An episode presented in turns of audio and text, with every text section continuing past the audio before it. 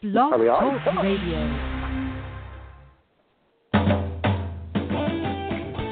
Welcome to the World of Ink Network, founded in 2011 by Virginia Grenier and Marsha Cook. Their vision was to start a radio show that helped writers reach their dreams. The World of Ink has a wonderful group of hosts who are dedicated to delivering shows to entertain and inspire listeners. The World of Ink Network shares resources that introduce tips, products, and services to help strengthen, support, and challenge those who love writing and the written word. Their hope is to bring not only authors, illustrators, and publishers together, but screenwriters, directors, and producers. New to the network will be a variety of special shows, bringing not only entertaining shows, but informative discussions on timely subjects. To learn more about us, go to www.worldofinknetwork.com or visit us on our Facebook and Twitter pages. Thank you for your support and enjoy the show.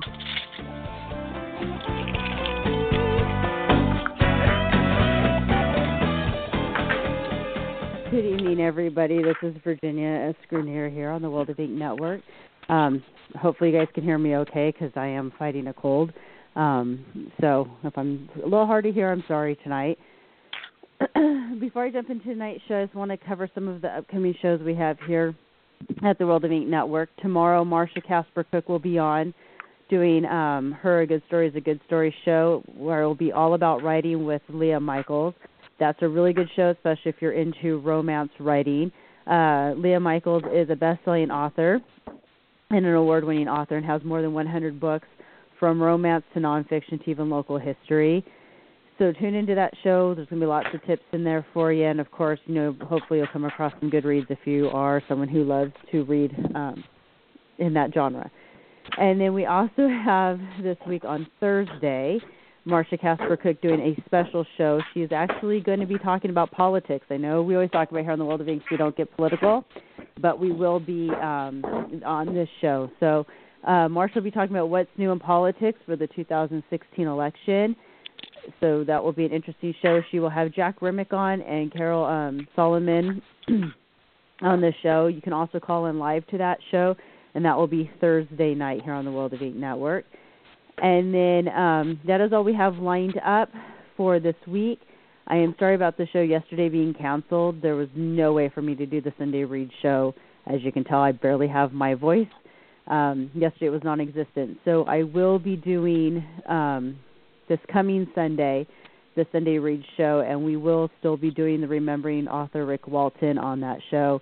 So anybody who is a fan of Rick Walton or is an author or has had him as a um, mentor in their writing career, you're welcome to call in on Sunday and to talk. We'll be spending some time talking about that, and then of course we'll get on to literacy and some book reviews. So that's what we have lined up here for the next few days on the World of Ink Network. So tonight is our author spotlight show that I do, and I'm happy to have one of my friends back on the show to talk about what he has going on, which is author Johnny Worthen. Welcome to the show. Hello. Hi. How y'all doing out there in podcast land? exactly. And Johnny's going to be doing more talking to me because my voice after I talk for a while starts to go away. But that's good because Johnny's a talker, so we're good tonight. I don't know what you, I don't. I have no idea what you're talking about. This is totally un, unusual. I have. I I cannot be um made to talk. But now that you ask, okay, I will. How are y'all doing? I'm having a stellar year so far, with a couple setbacks. It's the usual life of a writer. Um, but I appreciate you having me on again. We can talk about books, talk about awards, talk about writing organizations. All these things are on my agenda. Yeah, no, and I'm excited.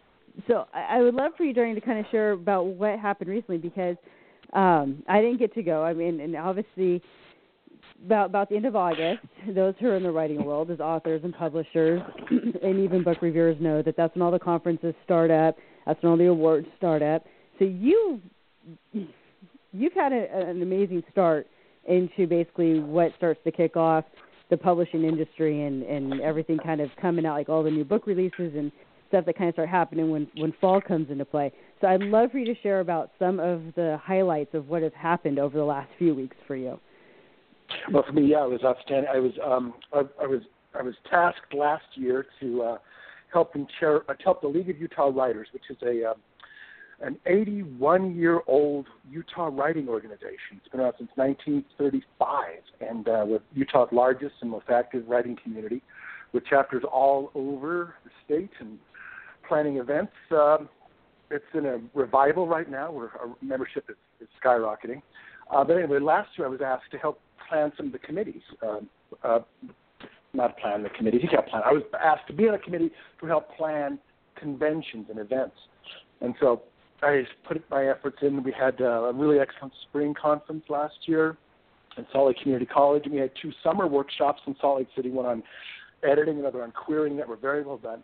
And then the piece of resistance, that's the phrasing, was uh, the mm-hmm. fall conference, which is the annual League of Utah Writers Spectacular. And this year it was held down in Provo at the Marriott when uh, Comic Con decided to take our weekend. We shuffled it back a little bit, but it was fantastic. It was uh, two days of, of excellent classwork and uh, camaraderie, and it always ends with a banquet and awards. And at the banquet, um, and I got some awards, and it blew my mind because I didn't think I was going to win. I'd, I'd entered about every every everything I could, right? All the short fiction, mm-hmm. all the flash fiction. I, you know, I, I, I you know, my my my new League of Utah Writers chapter is called the Infinite Monkeys. We meet uh, in Sandy. It's just a fun group. We I try to keep it fun because uh, you know if you come from a group called the Infinite Monkeys, you can't take yourself too seriously. So anyway, we had uh, all of us had really tried to get some stuff into the contest, and anyway, I got nothing. You know, all my short fiction, I I just got nothing. But then it came around to the novels category, and to my surprise, um, Celeste, which is the second book in the Unseen series, won a recommended read, which is kind of like a bronze. So I was pleased for the second book of a series that I just um, submitted as a lark. I was very pleased that it was it received an award, and I was and I turned in another one of my books. I'm very very fond of this one called The Finger Trap, which is a um, oh, it's difficult to explain. It is a comic noir mystery, coming of age, midlife crisis, social satire with quiche. Yeah, that's what it is. And it's not for everyone. It's it's it's or it is for everyone. It's a very funny, very adult, very sarcastic, voice-driven narrative. Anyway, I submitted that, and, and the story of getting it published, I'll get into later. That that blew my mind as well. But I submitted this to the adult fiction category, and they came around to naming the adult fiction, right? At first it was recommended read. I wasn't there. Okay, okay, not there. Right. Now it comes for the silver award. All right, it wasn't me. So I said, oh, I got a gold. I got a gold. And then it got to gold, and it wasn't me. so I, I quickly kind of shriveled up a little ball, and I was I realized that um, well, this fiction isn't for everyone. You know, if the reader didn't have a sense of humor, I I step on a lot of toes. It was uh, Mm. It was uh, beyond sarcastic. So I figured, okay, you know, I won't take this personally. I just won't tell anyone ever that I actually had had applied to the contest, that I actually submitted something. You know, denial goes a long way. So anyway, I put this out of my mind, put in a happy face, and went on with it. And then they announced the Diamond Quill, which is the most outstanding book of the year, and it was mine. And I melted. I didn't even know it was an award. I, I totally even forgot it existed. And then they named the Diamond Quill for the most outstanding published book in Utah of the year, and it was my finger trap. And I tell you, it was one of those moments of complete validation and excitement and surprise because I honestly thought I was out of the running. I figured I'd offended somebody because the book does. There's something to offend everybody in this book. Everyone gets offended by something in this book. Oh, and it was just total vindication, which is, as a writer, these these brief moments. And I don't know how brief they are. I mean, everything in the world is everything in our lives is transient, and soon you realize that, the happier you'll be. But for one glistening moment, my peers recognized me, and this book, which is so personal to me. Of all my books, this is my favorite, and it's not necessarily because it's my best; it's my funniest. though it could be said. It is still the most personal. And I'll mm. keep talking because I know your voice is hurt, so I'll just keep rambling. And the story of the finger trap is very much the finger I mean, the, the story of my life as a writer. I wrote this book, and it flowed out of me. I, I wasn't necessarily plotting. I had a, I had a mystery, but I really wanted to explore life and a midlife crisis and these different things. And so I very much inhabited this character. His name is Tony Flanner. Tony Flanner is an everyman slacker, very much like me. He's had a thousand jobs. He can't seem to keep a job. He's got a lot of different careers. His wife categorizes them. He keeps a job about every about seven months. He has to change. It's just because he gets bored with it. See, nothing's ever you know. As soon as it, and then he realizes that it's because as soon as it gets hard, he quits. He's unwilling to put the little effort that that that is required to actually become proficient, super good at something. You know, it's that ninety percent thing where it takes you mm. the effort it takes to get ninety percent of the way is X, and in order to get that last 10%, it's that X again. It's another 90% effort. Anyway, so that was him. He's he's a slacker. He's um, every man is sarcastic, and he's very much like me. And so, as my character Tony Flanner, which is based on, uh, I'll get to that in a. But anyway, as Tony gets has to solve this mystery, he faces these problems in himself, and ultimately finishes something, pushes it through all the way into completion. And to speak meta of how it affects of how I'm involved in this. This is very much what I was going through when I when I was creating this book. I, this is the book that I realized I wanted to be a writer. I wrote wow. this book and I was so fond of it. I was so proud of it. I was so confident of it, even though I knew it would not appeal to everyone. I knew there was an audience there. I knew it, I can read it to this day and it still makes me laugh. And this was the book. And so for me, I had to get this book published. And this is a true story. I wrote this book and I started querying the hell out of it. I doubt there is an agent on the East Coast that hasn't heard of this book. And I queried and queried and queried and queried. And I got a got, got some nibbles, I got some edits, I got some everything, but it never actually panned out. So being a writer and knowing going in that the only true power a writer has is in his writing, I did not stop writing. I wrote I continued writing books. I wrote another mm. Tony Flanner book. Oh, Tony, I'll get back to Tony. Uh, Tony Flanner's the mystery, what the, the detective, the Finger Trap. Right. But I actually wrote it. I actually wrote a trilogy called the Unseen Trilogy, which is the award-winning Eleanor books, and I wrote those specifically in order to get Tony Flanner published, The Finger Trap published. And when I got and I and Jolly Fish Press, to their uh, questionable future, um, first saw these books years ago and said, "We like them both. Which one do you want to sell? Uh, which one do you want to give us?" I said, "Take them both or neither." I blackmailed them. If they wanted Eleanor, they had to take the Finger Trap, and they did. And so anyway, so the Eleanor came out. The whole series is out, and they let the Finger Trap come out. Not really sure what to do with it, knowing it's the first of a series, and three of them have been written. Right. So they're not sure what to do with it because it's so different from the um, from everything they have, and yet it comes out, and then in order to truly understand the theme of the book, is cannot be truly realized unless you realize the author managed to get the book out. Against all odds, against everything else, the book exists. So, with me so personally invested in this book, to have it not only be published, but then awarded a Diamond Quill has just been cloud nine for me. I mean, I it's, bet. It's, it's just been amazing because it's like it's not for everyone. It's you know, it's it's it's it is for everyone. I have nobody come back to me and say it was bad. You know, of course I warned everybody. It's, it's adult. You know, if you're used to Eleanor and used to these young adults, this one with the sex, drugs, and rock and roll might not be it. But then again, I still I'm getting the most outrageous fan mail about it. So it's very, very redeeming to me. The, the main character is Tony Flanner. I might have mentioned this before. It's based on the idea of Charles Baudelaire's theory of the flaneur, which is French, meaning lounger or stroller. It is someone who enjoys enjoys the journey. If you ever go to a park and you want to walk across the park, you might go to the other end, but the path you're on does not go straight. It travels in a circuitous manner. It travels to this pond and that statue, a gazebo, uh, a grove of trees, this flower bed. It passes all these things. Eventually you'll get there, but you'll enjoy the walk. That is a flaneur path. And it actually, the idea of the flaneur, the lounger, the stroller actually became an architectural meme during the 19th century. So that's the idea. Again, it's me trying to project who I want to be in the form of this character. Not only does this character fulfill his very difficult mission, but he does it while enjoying the ride. So this very much becomes my icon, my my um, my my idea of who I want to be is to enjoy the to enjoy the moments as they come, which also very fits to the idea to the moment when I received the Diamond Quill. It was just blew my mind. Just so well, I, I know, just, well, know. and I want to say too. I mean, knowing you personally, you know, I mean, we've we've gone to dinner, we've we've been at you know the festival, book festivals together and stuff. Mm-hmm. I, to me, I mean, honestly, all your fans should read The Finger Trap, even if they don't think it's a book for them, because you are such a free spirit as an author. I mean, you really live in the moment. You really, really do. And, and I, I always love that about you.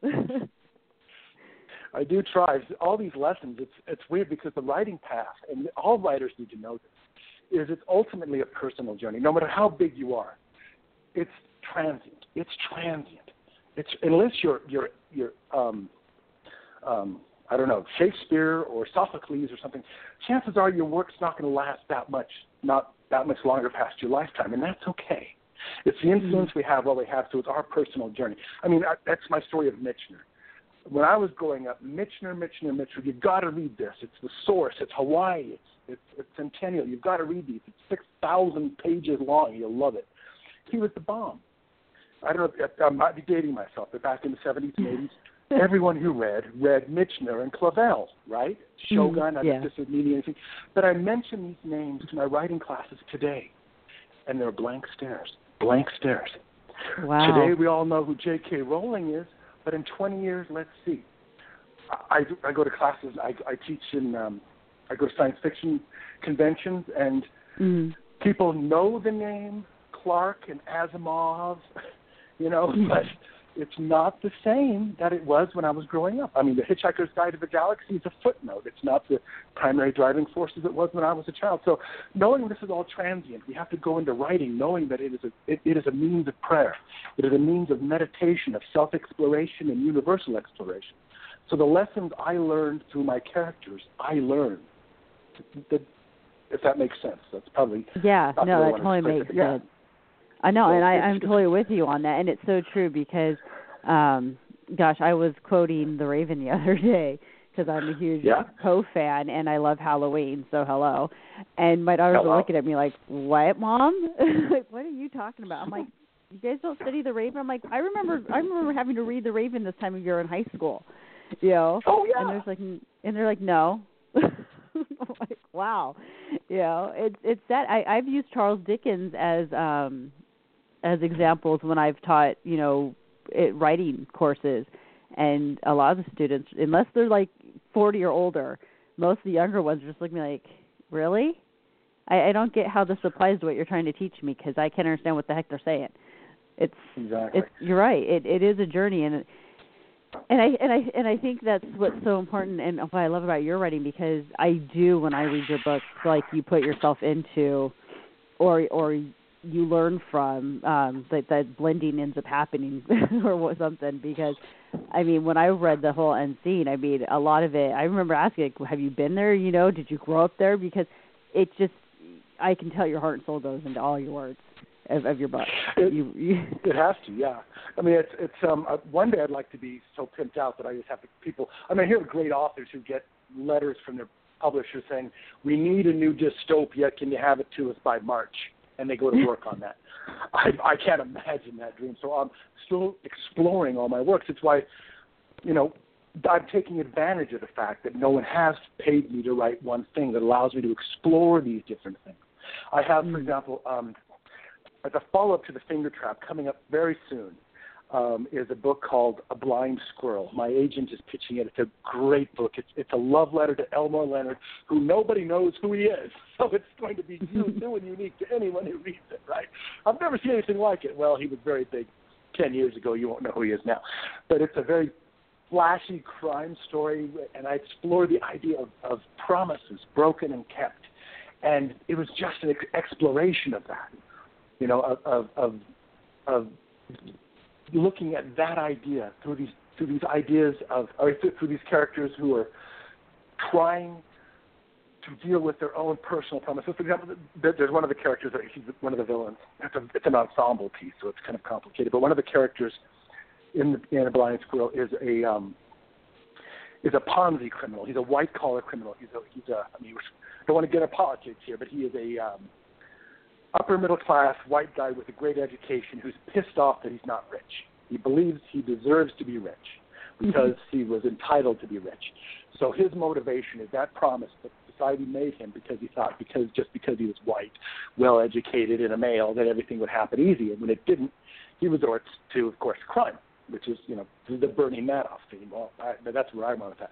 So by exploring his concept of that, I kind of explored how we can fall into these false senses of entitlement, but also how we, we make promises to ourselves that aren't necessarily worth keeping either. Anyway, long story. I guess what I'm saying is I'm still exploring the nature of who I am. It's great because after I write something like that, or the finger trap, or I get, or the love letter to my mom, which is the Unseen series, um, mm-hmm.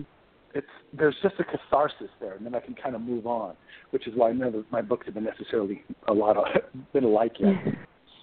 Do you feel like writing is? Have you feel like all the writing you've done and and watching your books get published and win awards that a lot of it's been therapeutic too? Because I mean, as as an author, you know, obviously, know, you've mentioned that many times. You get to explore these different topics and, and delve deeper into into things that most of the time people don't take the time to meditate and really think about because we just get too caught up in our lives. I mean, do do you feel like as as each time you you get over that hurdle? That you find more of a balance in your life? I try to. It's it's difficult because of um I mean, writers, the good writers do should spend the time in meditation, right? Because most of us are distracted. We have, you know, when we get home, we, we don't want to face these, these issues of, will I be remembered after my death, or whatever, or, or whatever existentialist angst is now twisting us in, in our into knots. It's it's easy to um, distract ourselves away from that with with television, video games, music, drugs, alcohol, food. I got a kitten. That takes a lot of my time. but uh, but um, so writers set themselves up for that. They set themselves up to face these major these major issues. You know, and maybe they're just trying to write some flimsy or some some pulpy uh, fantasy where they just uh, they they wanted to explore the idea of what would it be if somebody had the power of creating leaves on anything. I don't know. So just basically some idea. But eventually you'll get into some character motivation, some ideas, and it pushes your borders. It pushes it pushes your idea of what life is. Just just inhabiting another character. And it's not just for and, and writers have the, the power of following that and creating it, but readers inhabit those characters as well. So that's why your readers, for example, are so much more interesting the non-readers is because they have inhabited that. It's one thing to watch a movie; you can inhabit a character a little bit in a movie, but in a book, you are privy to their thoughts and their feelings. It is hallucination. It is it is you creating the scene. So, I I think there's been tests on readers about that as far as um their their brain waves and, and their synapse connections is that they've actually, and that, that it looks as if their memories have increased. So basically, each time you read a book, you have another lifetime to draw from. But that's how you know. As far as a writer goes, that actually that is very much true. Oh, stop me if I'm going too much. You got me excited. No, no, I love when I love being around you because you're just you're so fun and and you look at everything at so many different angles, and I love that because you know, I to me, I think that's what separates and I'm not knocking, you know, a lot of the indie authors out there and people who are trying to get writing, but you know, it, listening to you, I, I'm sure a lot of our listeners who are listening can definitely say, well, of course, this is why this guy's winning awards and is one of the top, you know, best-selling authors in Utah, and because you do, you look at all angles and and you absorb and you and you look at like, okay, it works from this way, but it doesn't work from this way, and what am I learning from this? What will my reader take away from this? and I think that's so important. I mean it's it's such a complex process. I, you know, I think a lot. I always I was just watching because I love. I'm a Stephen King fan. And I was just mm-hmm. watching the movie Misery yesterday. Um, when lovely I was, movie, lovely. Yeah, lovely. Was I was, and I love the book. I love the book over the movie, but I was watching the movie because I was in a brain fog. So you know, crashed out, medicated, watching TV because that's what you do when you're sick. And yep. all I kept thinking is, is they're showing you know the main character sitting there, you know, who's the author, typing away, and he's on the typewriter. And I mean, it's you know, after he types the page, he pulls it out of the typewriter and sticks it down in the stack of pile, like, you know, no corrections, no nothing. and I'm going, you know, they do this in every movie. They never show authors like beating their heads against the wall or you know oh, rewriting no. stuff. It's never that smooth. But I think most people watch these movies and they show you know the actor being the writer doing that, and mm-hmm. it's like I was thinking like romancing the stone, same thing. She does the same thing. You know, she's crying. Oh, right. Mm-hmm. And I'm like, yeah, she's not submitting the first draft.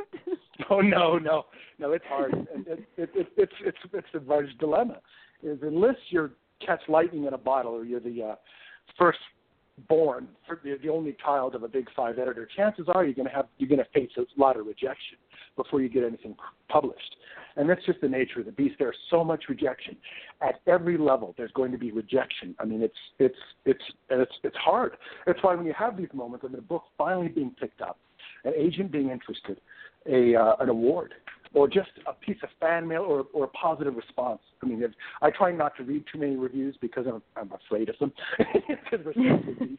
but when I do read one and, and I get some very positive feedback, it is in itself the reward. I mean, it's it, you know, mm-hmm. it's it'd be nice if I were you know making all the money that Stephen King and J.K. Rowling was, and I could buy a small continent and start a war with North Korea. That would be awesome.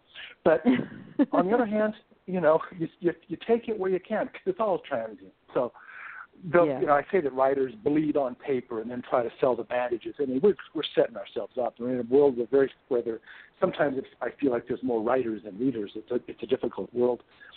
Still, you take you take your advantages where you can, and and the other thing about writing is that there's a community. If I could if I could segue here, there's a community of writers that um, in Utah or all over the world that I've found, which is just really giving people. Maybe it's because they're sensitive and they're beaten up so much with rejection that they're open to the community. I see writers spend a lot of time in dark rooms talking to imaginary friends, so when they get out in public, it's a difficult situation. Um, and yet, there is a real, solid, beautiful, loving, caring community out there. And it's not a zero sum game. It really isn't. Because you have um, my my readers can be your readers, and they should be. You see, and we can all mm-hmm. help each other, and that's why I got involved with the League of Utah Writers. I'm a member of the Horror Writers Association, a chartered member of the Utah branch. I'm get I'm get to teach at uh, StokerCon at the, on the Queen Mary in April. To be kind of a nice experience. And uh, this year, the, the Fools have elected me president-elect of the League of Utah Writers, which means I have a three-year stint trying to steer this organization. I'm actually not president yet. Basically, it's a three-year thing where there's president-elect, where it's like apprenticeship. Then there's president, which is the, the dude, and then there's past president, which is senior advisor. So it's a three-year gig. I'm following up uh, Jared Kwan, who's following up Chris Todd Miller, great guys who've done a lot to expand the league. And if uh, any listeners are out there in Utah and haven't looked into the League of Utah Writers, do so. It's a cheap date. We are moving and shaking. We're already planning co- um, our conventions this year. Uh, the fall one, for example, we're giving away uh, the it's usually Friday and Saturday. And this this year, the Friday session is free. Wow. We're opening it up to everyone. No reason not to. And then um, Saturdays we're going to charge for, but it comes with a banquet and awards, and I don't know, probably yeah. some, some some puppies. I'm, I'm not sure. We haven't quite decided on the livestock yet. It could be chickens. Rabbits are cheap, right? We can, buy, we can buy two now and have enough for everybody by uh, come September or October. So that's, anyway. that's cool that you guys are thinking about doing the Friday, the because I know Friday's only like about a half day because you know they no, focus on the fact that a lot of people are working another job to support their writing habit. oh God, right? I, yeah, I'm I'm a drinker with a writing problem. Um, no, it's uh, no, it's, it's um, yeah. Actually, this year we had full slates both Friday and Saturday, and wow, uh, it was well. It was the big, most well attended uh, fall conference we ever had, followed by and the one we had in spring was the most well attended. We're doing one in Logan in the summer, and we're going to do a special um, event in St. George in the winter. Probably not this winter, but the next one. And um, all you southern people down there, come out and visit us. You don't have to be a league member to come to these things, but it's great to network with these people because they're really. I mean, it's you know whether you get reject whether you get your rejection or your acceptance, we're all there for you. There's I mean, granted, we're all full of envy and hate, and you know, but we hide it really well. So, you know, yeah, and I do have to say, I was envious that you got the diamond quill because I only got the silver for my picture book. oh, you did? Well, silver. Silver's awesome too. There's nothing so, wrong so, with silver. You, you know, and, and and, and and just going back to the whole words, how you're talking about how you know you submit, you're like, oh, okay, didn't win. You just kind of, you know, it, this is the ironic thing. The year I submitted my book for mm-hmm. into the competition for League of Utah Writers, I didn't even go to the banquet at all because I didn't want to be there and just and hear the fact my book wasn't wasn't a winner. So I didn't even go, ah. and it oh, won the silver. It won. Yeah. I I think it's great. I mean, it. But but it was validation, wasn't it? Granted, I mean the thing is, Yeah. and, and here's the other thing that I had to say, and that even though I, I won a big award, I know it's still a very subjective thing. As easily as I had convinced myself that I had got the wrong reader for my book, and that's why it didn't get an award, and then I found out I did get the biggest award. It also has to do with subjectivity and luck. I got lucky, and I got the, I got the readers who got what I was doing and loved it. I could have just as easily got one of those terrible bad icky agents in New York, me, who, who turned it down for two years. You know? yeah. It's, uh, and, but so you take it where you can because it's art, you know, it's art, Oh, and yeah. um, and I I think sil- I, I get uh, silver. I got a silver for the brand demand last year, and that was amazing because I couldn't get the thing published in the state because it it was uh, again not it was a kind of a political book. It was my oldest book that uh, I wrote before I decided to be a writer. I just needed a vent. See, even back then, even before I became a writer, I decided to vent through fiction, which is a hell of a good thing, you know. Yeah. No, that, yeah. That got a silver. No, and, and you and, and saying now you have your book David that came out, which is the third book in the trilogy of the Unseen. So Oh yeah. so how how has that been going? Because I mean, here you are, you're president elect for the League of Utah Writers. You've been winning some awards, and now you have a new and you have a book that's that's been released recently. I mean, you've got to be one of the busiest people right now. I am. It's uh yeah, I'd it was a hell of a it's been a, it's been a weird ride. It was like so many years of nothing and then everything kind of exploded and then um I had a bad agent who kind of slowed me down. We didn't get along. And now I have a new agent and it's working out a lot better. So um yeah, it's been busy. The, the David, I'm so glad to have it out though. I hope it, hope it can remain for a while because it, completes the series. And yeah. it was really nice. You know, I mean, Eleanor's a standalone, but Celeste and David are really kind of linked together, and it does get me. It, it kind of completes the idea where I'm going. I mean, somebody's. It, it's again, it's an, an accomplishment to hold the book in your hand, to know it's there. You feel so close to these characters. I feel like I know every one of these people so mm-hmm. so intimately, and then even when I read the book again and I'm coming to the final chapters and seeing what's happening, and everything, it's still kind of I'm gonna miss these guys, you know. Mm-hmm. So there's there's a possibility of another one down the road, but we have to hold off on that just because I've got so many other things coming up. Lots Yeah. of books because it's all that's the only thing a writer really has the power over. Is the business is the business. It's rejection and it is acceptance, and you could and publishers come and go, fans come and go. You, it, I mean, and the only answer a writer ever has is to write some more. And I tell that to all your listeners. If you're a writer, just write another book. If there's only one book in you, it's probably a memoir. Disregard everything I say.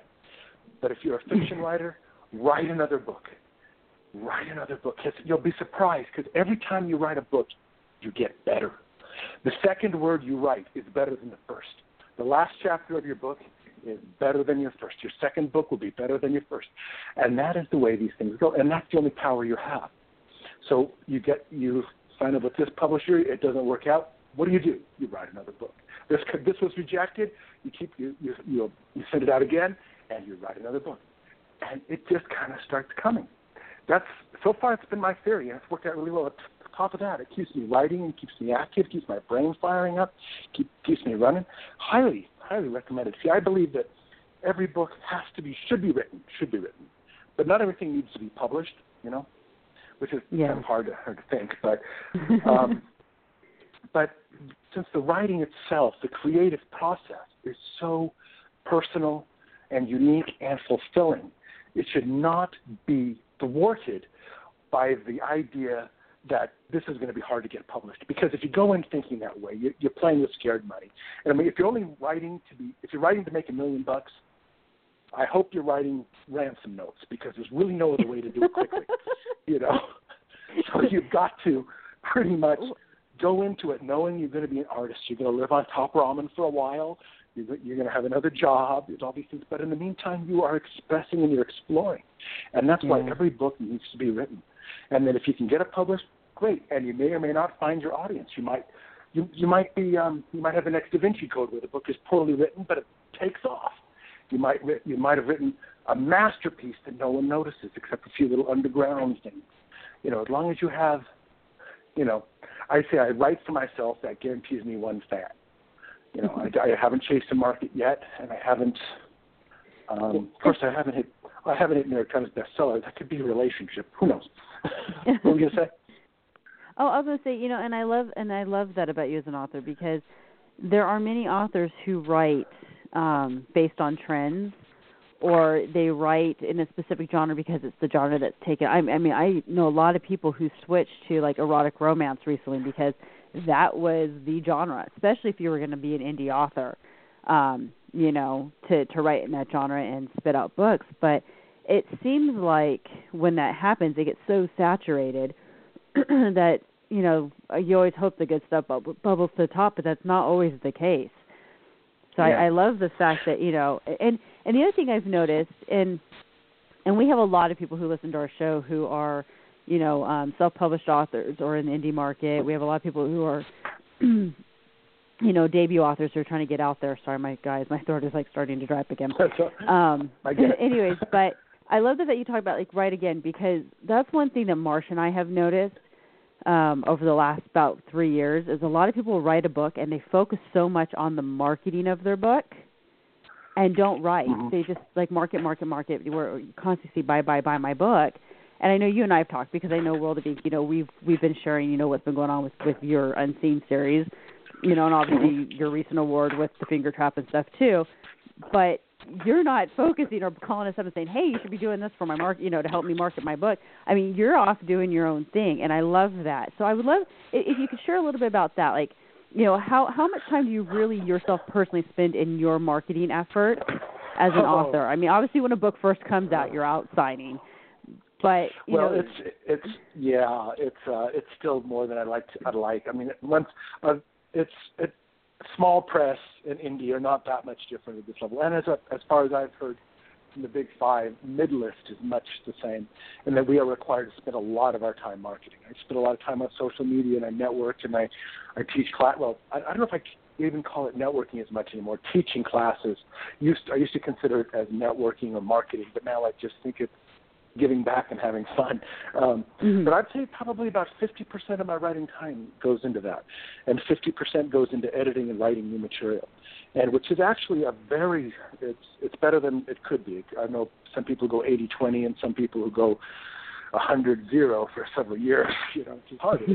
it's, it's the nature of the thing. I mean, I don't you, you cannot. It's it's the nature of fame. It's the transience again. Just to continue on on a theme. It's you've got to stay relevant. You've got to stay mentioned. You know, I mean, the, the award is a is a help. The book's been out for a while, but the uh, the um the the award will help. Um, but still, when, when you know your publisher may or may not give you the marketing push they need or in the right direction, it's just after a while you've got to trust word of mouth. You've got to be out there. You've got to got to do it. It's, there's no other way to do it, to my knowledge, unless you catch lightning in a bottle and things go on themselves. I mean, I've, I've been very lucky, very fortunate so far. I've had some very good fans, very good readers who have encouraged other people to buy my books, and I've been, I, you know, considering what I went in with very low expectations, being very realistic and um, I don't want to say negative, but uh, keeping the bar low so I could be excited. I've been very excited for my career. Just and it's, a lot of it has been these great word of mouth campaigns, and you got to read this. You, you know, it's uh, people sharing sharing the books and book clubs. Um, couple, couple of Kindle hits didn't hurt. Um, and those kind of things happen, and then they they flare up, and then they come down, and then there's always something else to compete, right? So to constantly be out there banging the drum and demanding attention for yourself, after a while, just gets old. Everyone knows it gets old, and it's I, I think it actually it depletes the experience, diminishes the experience. I mean, um, if you do too much of it. But on the other hand, um, if, if you just write a book and you think if you write it, they will come, I think in this modern very, very competitive world of entertainment, it's going to it's, it's that's a recipe for for disaster, and um, it, it's unfortunate. Is, is, the way I trust me. So it's Harper Collins gives me that huge advance, and they just they put me on Oprah. I'll be okay. But even then, hell, it's going to be fifty percent of my time just just just beating off the um all, all the fans who's coming for my autograph. Look at George Martin. That's right. Yeah. but, but so you, you, you know, and for me, I feel it's I, I take those moments more as a as part of the payment, not necessarily as part of the cost. If you know what I mean. Mm-hmm. I feel that if I can help other writers come to some understanding of a how difficult this job is and how to find success by some other metric than money. Don't get me wrong, the money's great. I mean, my money's not great. I mean, I'm I'm, I'm living the life, if not making a super great living at this. But that's okay because living the life is more important. But if you can, if you can, a, a writer should probably be. I mean, everyone writes for different reasons. I understand there's people who decided to get into erotic romance and write those things because they sell. And you know, if you want to make an indie name for yourself, I know a lot of great indie authors who really do a good job of creating content and creating fans and keeping it up and doing a good job with it. And have more power to them. I've I've unfortunately unable to do that, um, so I had to choose a different path.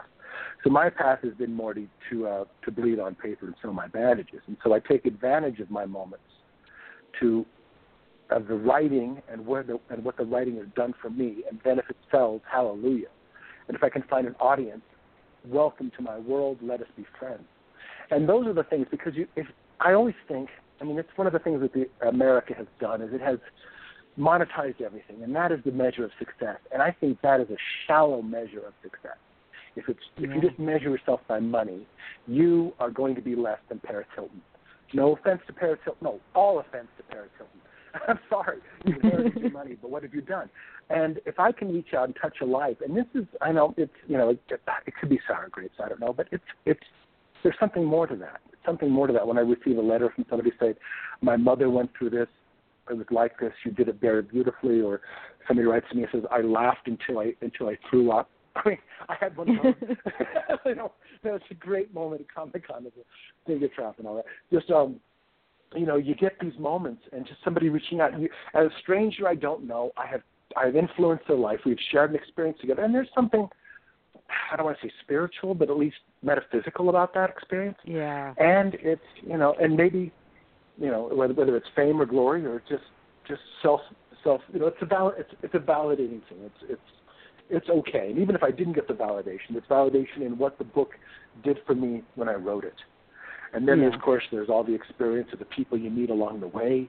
Some good, some bad, most very cool. And these experiences are part of the life lesson, you know. And it's one of the problems when you're dealing with a writer is you just know that no matter what's going on in that writer's life, is there someone in the back of his head taking notes? you know, you know.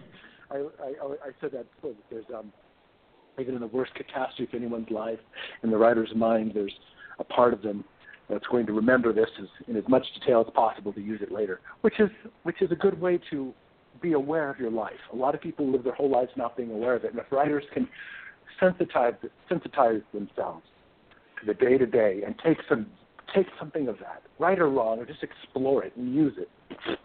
What else? What else can a um, a reflective human being expect? You know? no, I think I think you did a great job. I would love for you to kind of talk about you know the fan experience, and I'm using that exact terminology. And obviously, you know why because you've been to Comic Con mm-hmm. quite a few times. Mm-hmm. Um, so what's that like? Like actually getting fate? Because I mean, out of a lot of the places you go, Comic Con is probably one of the biggest fan bases out there, which is why they call it the fan experience. What what is it like getting face to face with those fans and actually, you know, I, I'm I, I know when I get to meet my authors for the first time that I love their books of. I'm always like, oh, I'm so excited, especially when I finally come out to St. George because of what I do. I'm like, hey, let's go out and have dinner, you know, because I can kind of use mm-hmm. that. But a lot of fans can't. So, what's it like when you know for you the author to actually get to meet these fans face to face i mean because these are the people buying your books these are the people who you know are giving you that vindication that what you're doing is touching lives so i'd love for you to share some of those stories it's pretty cool, but I, I'm of course not not the big draw yet. no, yet. I'm not the big draw. I mean, as soon, as soon as they say Johnny Worthen is pump, is writing signing books on aisle five for 16 minutes if you're hurting, then it'll be great. But in the meantime, it's mostly just meeting people, and occasionally, you know, it's it's coming to the point now. I've done enough of these that it's I meet a lot of new fans, but I also re I reconnect with old fans. Mm. So there's a lot of uh, family reunion feel to it, but the good kind, not the kind where the drunk uncle's going to start telling me about his his racist racist friends. You know, but something nice. And so that's that's cool. I mean, I've, I've I have been blown away by some of my experiences at Comic Con. Um, I, I, I mentioned this before. There was a when when the Finger Trap first came, there was a FanX, and uh, I, I don't want to mention her name, but I'm sorry. And there's this young girl comes up with a boyfriend. She's maybe 16, and so I start telling her about Eleanor. and then she's you know and she nods and then she points to the finger trap which is of course you know an, a rated r book to say the least. And uh, she points and said yeah that's another book of mine. That's the finger trap. And she said i bought it. I loved it. And she saw it she picked it up at barnes and noble and read it and astounded me. And while she was telling me how much she loved this book somebody else came up and she you know and bought the book and then she came back the next day telling me how she was halfway through it and loving it. But anyway that one girl who came who i'd never met before who found me in the bookstore and then come found me made my day. Then she came back to uh, she ran into me again at the last comic con she came back to my booth. She just cured about hearing her hearing her boyfriend. Great people. And um she'd lost my book. She lent i think oh. she'd lent it to somebody never got it back well, it's a good thing I had an extra copy because I'm not letting that one go. you know, but but but those kind of experiences are are they're actually quite wonderful. And then I get some, um, you know, a lot of younger readers want to, you know, want to know where the next, you know, if their fan theories were correct. I had a couple of them. Had one ask me about uh, Tabitha's dog and Eleanor, which I actually forgot about. I had to think of that one. But it, it's it's validating in that way. You know, of course, it's meeting yeah. people. It's always it's just it, you know, Comic Con is more for the movies variety, so the, so the readers are not as plentiful as the people who are familiar with the Marvel franchises. Right. And yet they are still in the fan base, and finding the readers and those who appreciate the reading are just there's there's an immediate connection, immediate connection between readers and authors because we like have shared this other universe, and I and we kind of I haven't really felt any. um I haven't, I haven't I don't have a stalker yet which is really kind of sad. I really wanted to have them, but, um, but maybe they're not close ones. I don't know. Um, but it's the whole fan experience is for an author. It's rare. Like Stephen King came here this this year. I, I saw. I don't know if you he came to Salt Lake City. He was part of uh, on his book tour. Yeah, I've been very bummed of how out of the network I've been with everything up north in northern Utah because. Oh. Yeah, we share the same birthday too. I'm hoping that one time he'll see that somewhere on social media that I say that every year. well, I'd love to go sit and just have King coffee King. on our birthday. oh right, right. Well, I was going to say that I went to see Stephen King when he came here. He was actually uh, he was being put on uh, um, hosted by the King's English Bookstore. Shout out to them at Sugar House. It was a great little independent bookstore, and they brought Stephen King in, and they put him in a they put him at Juan Diego High School's auditorium. Wow. And uh, tickets and uh, and you there was thirty five dollars for a ticket, but you got a thirty five dollar book for showing up, and one in four were signed, so it was great. But it was it was an author event with the greatest, most popular, most famous author I'd ever been been near, and he filled an auditorium, which was neat, but it wasn't mm-hmm. an arena. So even though this author, who has changed several generations, influenced them from Carrie On, um, we all know his movies if if we don't know his books. The Shining still scares people. Carrie's been remade twice, hasn't he? Um, and this great voice of literature and fiction and horror, whatever, I was still disappointed in that it was only an auditorium and not an arena. So, you know, I mean, somebody, I mean, to, to find somebody of his caliber in, say, film or, or music, let's say music, I mean, you'd have what the Red Hot Chili Peppers. I'm not dating myself by saying that, but I mean, think of how many people a modern pop band would have compared to an old writer. So the writing is still, I don't want to say a dying art form, but it's definitely been sidelined by the more modern entertainment medias. So it was interesting yeah. to see that. Is that even though Stephen King is Stephen King, he's just a wonderfully funny, energetic, still just everything you think he is. Um, I was glad to see him, but it's still just an auditorium and not yeah no and, and that's and that's so true you know that you say that because i know um him and martin were at um i think they were on the unlv campus out there in Mm-hmm. nevada mm-hmm. um anyways i i think i think it was unlv anyways my husband went down there he actually went i couldn't go and he filmed them and they were just up on stage you know one of the auditoriums just kind of talking back back and forth about writing because you know he's been he's talking about his mr mercedes series and obviously Martin's talking about you know Game of Thrones and um but my husband's like you know there's a lot of people there. He's like but not what I thought for having both of them together being there. Exactly. And you yet know, and at Comic Con they they they they had the entire um jazz arena for Mark Hamill. And Mark Hamill's Yeah. a decent actor and he's been in some good movies but he's not the creative force of Stephen King or George Martin. And right. yet, it's the face of the image, it's the face of the story, and not the creator of the story. So it's always writers are always in the background, which is unfortunate. And yet, we are the forces of culture. We are the forces. Our, it is our stories that get made into these greater cultural events. So it's okay. we know who's important. I know who's important. That's right. well, I know like recently with um and we talked about this on World of Ink because we always do um an after award show for like the Golden Globe and the Academy and all of that. Mm-hmm. And um, we were we talked about how it's only been the last few years they started recognizing the writers in the awards ceremony. I mean, like they used mm-hmm. to always give them awards, but actually having them come up and do a speech never happened. Right. Like like the never longest happened. time.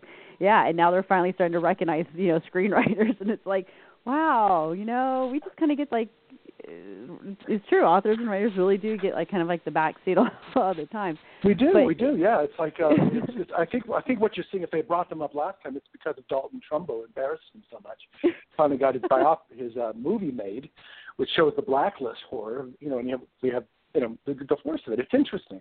It's it's it's it's it's one other problem about being a writer is everyone thinks they can write no one goes up to my you know, my son's a computer programmer. I might mention this.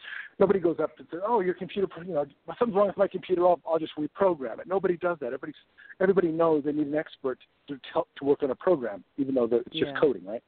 And yet everyone thinks that that the same level is not, the same level of respect is not given to a writer because everyone knows how to write. It's just putting one word after another, right? What's so hard about that? And so it's always going to be a little bit diminished, which is unfortunate. And, and because in some people's eyes it doesn't they don't understand the process of how truly difficult it is to get a novel out or even a short story or writing a, a sentence the right way. I mean, everybody can communicate, but sometimes I spend all damn days. You know, I, I, I'll, I'll get six words in that day, but damn, they're good six. You know, anyway, it's it's just it's just part of being a writer. It's it's, it's part of being an artist. You know, and, yeah. and that's what I and it's it's the life we chose, or we're hoping right. to. You know, and I think everyone needs a creative outlet, right?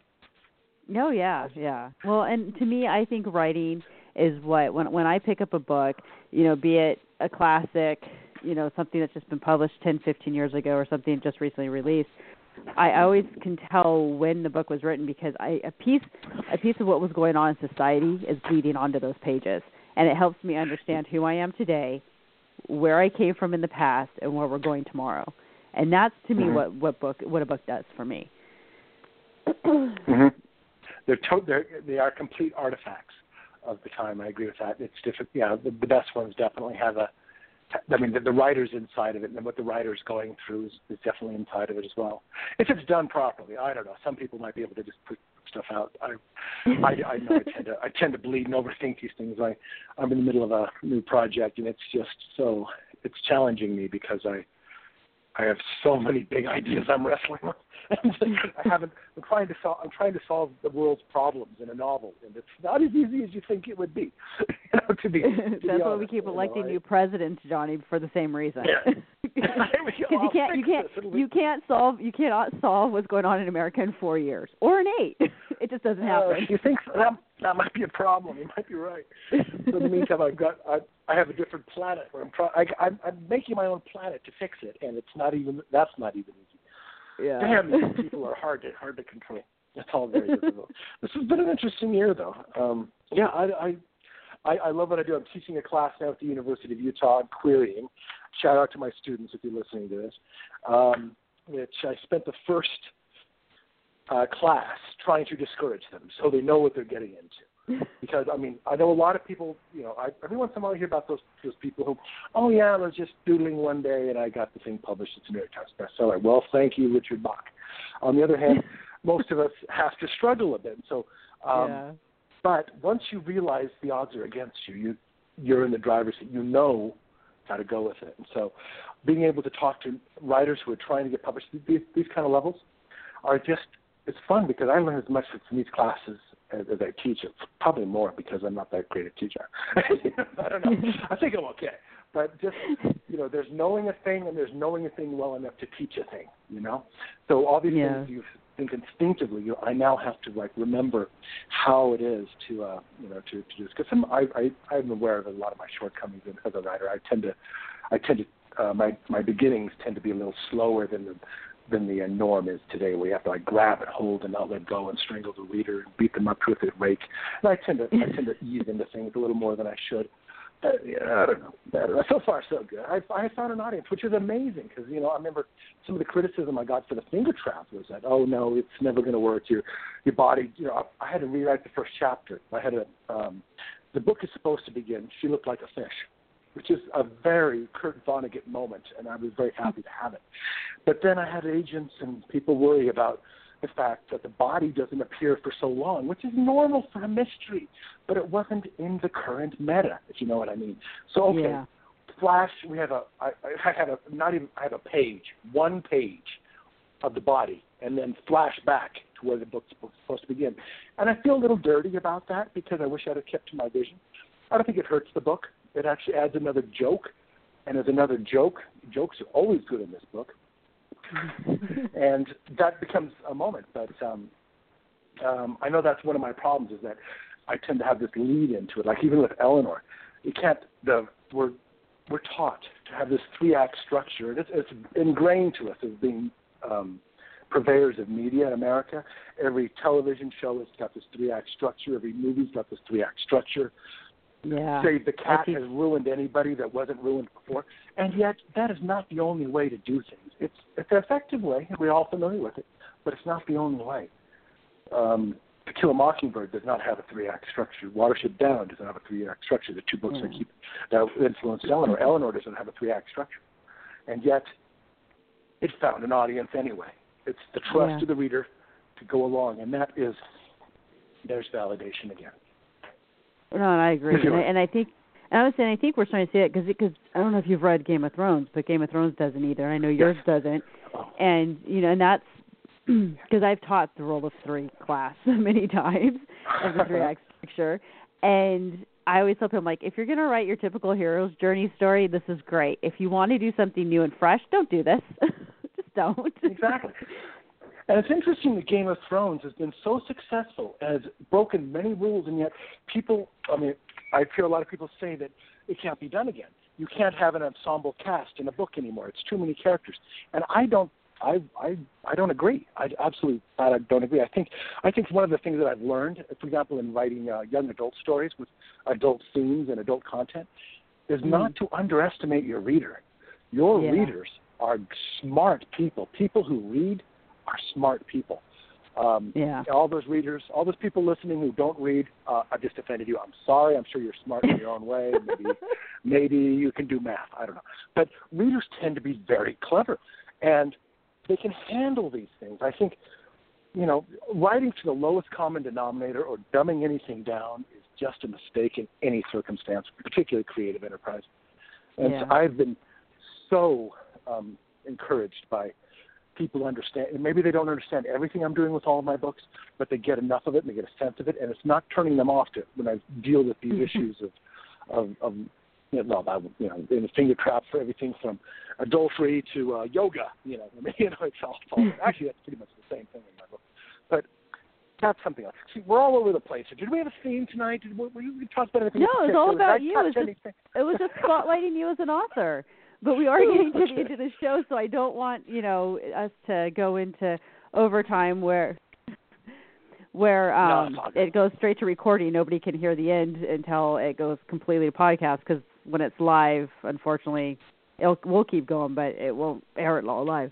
So, can you share with oh, okay. people where they can follow you and and obviously your books are at all major bookstores, but where can they follow you and keep tabs on what you're doing and and hopefully turn out maybe and take some writing classes from you, you know, come meet you when you're out doing signings because you are just a fun person to be around anyway. oh, I love you so much. I'll, I'll pay you later. Um, no, the, easiest, the, the best place to follow me is my website, johnnyworthen.com. That's www for World Wide Web, those of you too young to know. Uh, johnnyworthen.com, J-O-H-N-N-Y-W-O-R-T-H-E-N.com.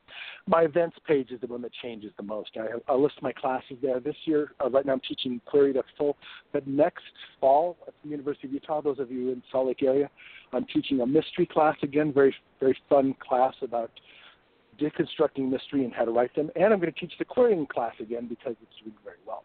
Um, and then the, all the other events and conferences that I go to are listed there.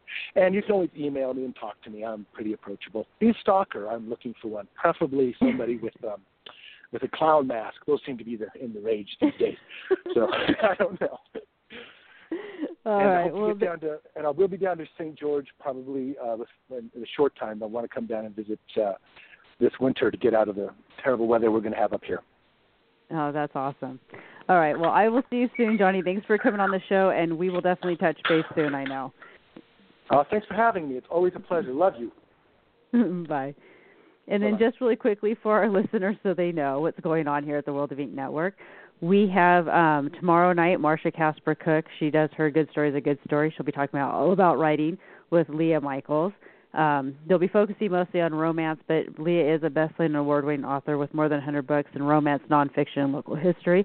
So definitely tune into that show, and you'll get some really great tips from that as well, like you did tonight.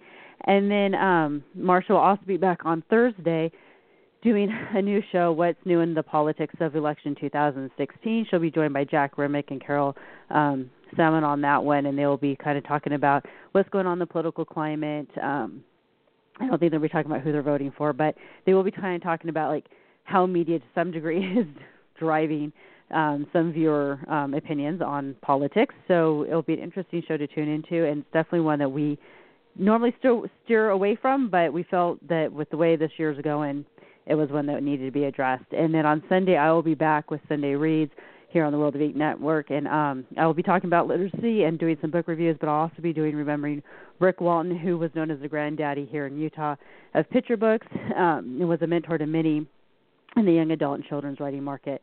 So definitely tune in that show, and people who are fans and friends can call in during that show as well. We thank you for listening to us here on the World of Ink Network, and we'll talk, uh, see you soon. Bye bye.